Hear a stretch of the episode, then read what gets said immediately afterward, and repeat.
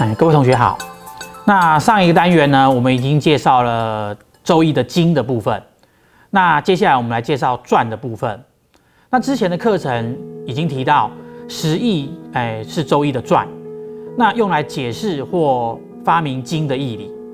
那这今天的课程呢，就是来介绍跟各卦各爻密切相关的彖传、象传跟文言传。来说明它这个解释这个易经的特色。那首先是彖传，那彖传呢又叫做彖辞。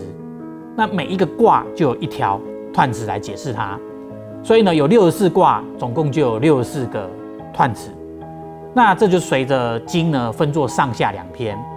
那也就是说啊，之前说经有有经上有三十卦，经下有哎，所以上篇呢就有三十条彖辞。彖传，那经下有三十四卦，那下篇就有三十四条彖辞彖传。那我什么叫做彖呢？啊，这个孔颖达啊这解释，哎，彖断也，断定一卦之意。那么因此彖传呢，啊，大家都先简单的讨论卦名、卦意，然后再发挥啊卦辞的义理啊，比如说我们这边举到。乾卦的彖传来看，啊，乾呢为纯阳，啊是万物的开始，统领着大自然，使甘霖降落，各类事物流布成形。那太阳朝升暮落，啊，正像是这个诶乾卦六爻所组成的十位。那就像阳气按时乘着六龙出入，制定自然界的时序。那万事万物呢，就随着阳气的变化，各正定其本性跟天命。那保全太和元气，有利于手持正固。那庶物均循乾道生生不已的原则，天下万国都得以和顺安宁。好，这就是乾哎彖传的乾卦彖传的义理内容。好，接着下来我们来看象传。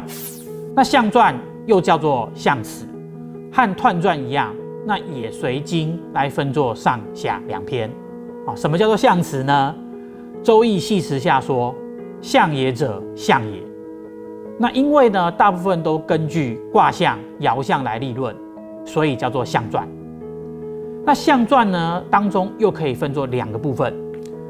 那第一个呢，是解释全卦啊所从的象象征跟它的哲理的。我们称作大象传，那每一卦一条，所以总共也有六十四条。那第二个呢，就是说明各爻所从之象，那这就是小象传。按每爻一条，那我们总共有三百八十六条的爻辞，所以也会有三百八十六条的这个小象传。好，例如乾卦的象传，他讲到。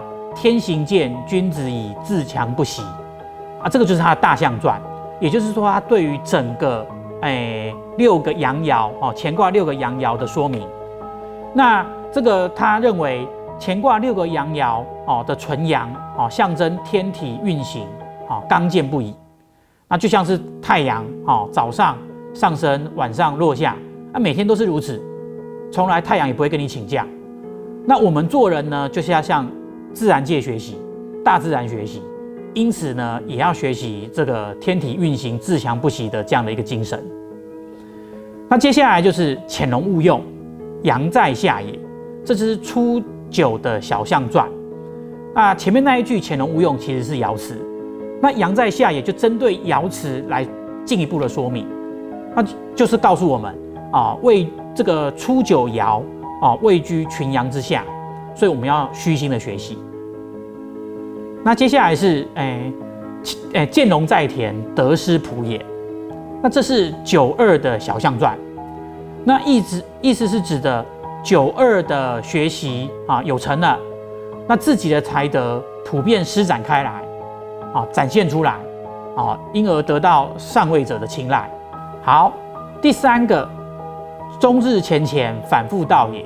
这是九三的小象传，那意思是告诉我们，不要满足于九二小小的成就，好，还要再反复的充实自己，所以是叫做反复道也，反复于道，哦，对，在这个诶尽德修业上不断的努力。好，第四个，或曰在渊，尽无咎也啊，这是九四的小象传。那经过九三的充实之后，那不妨试着挑战看看自己的极限。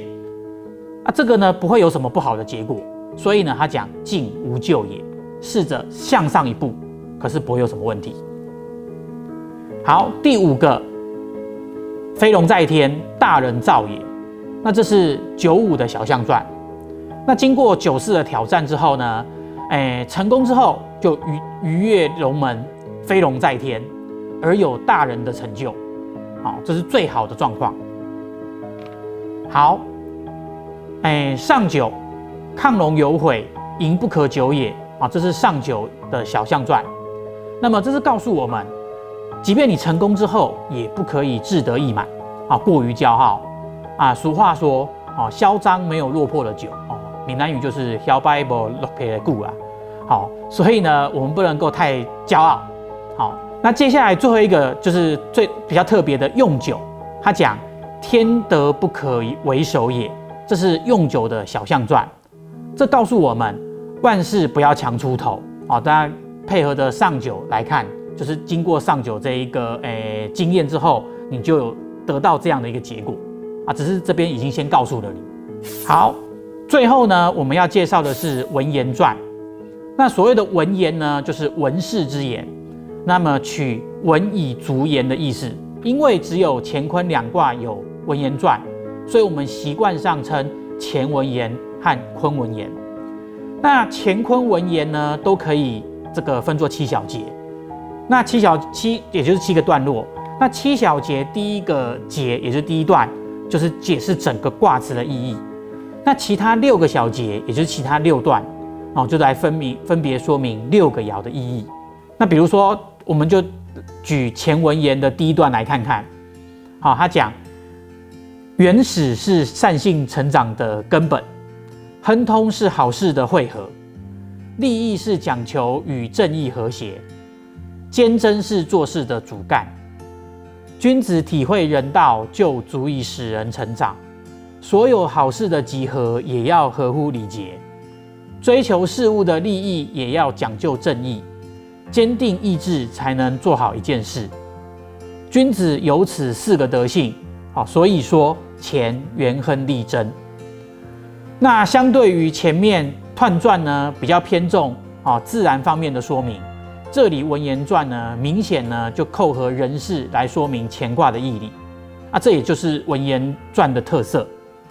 好，那我们今天就到这边，我们下次再见。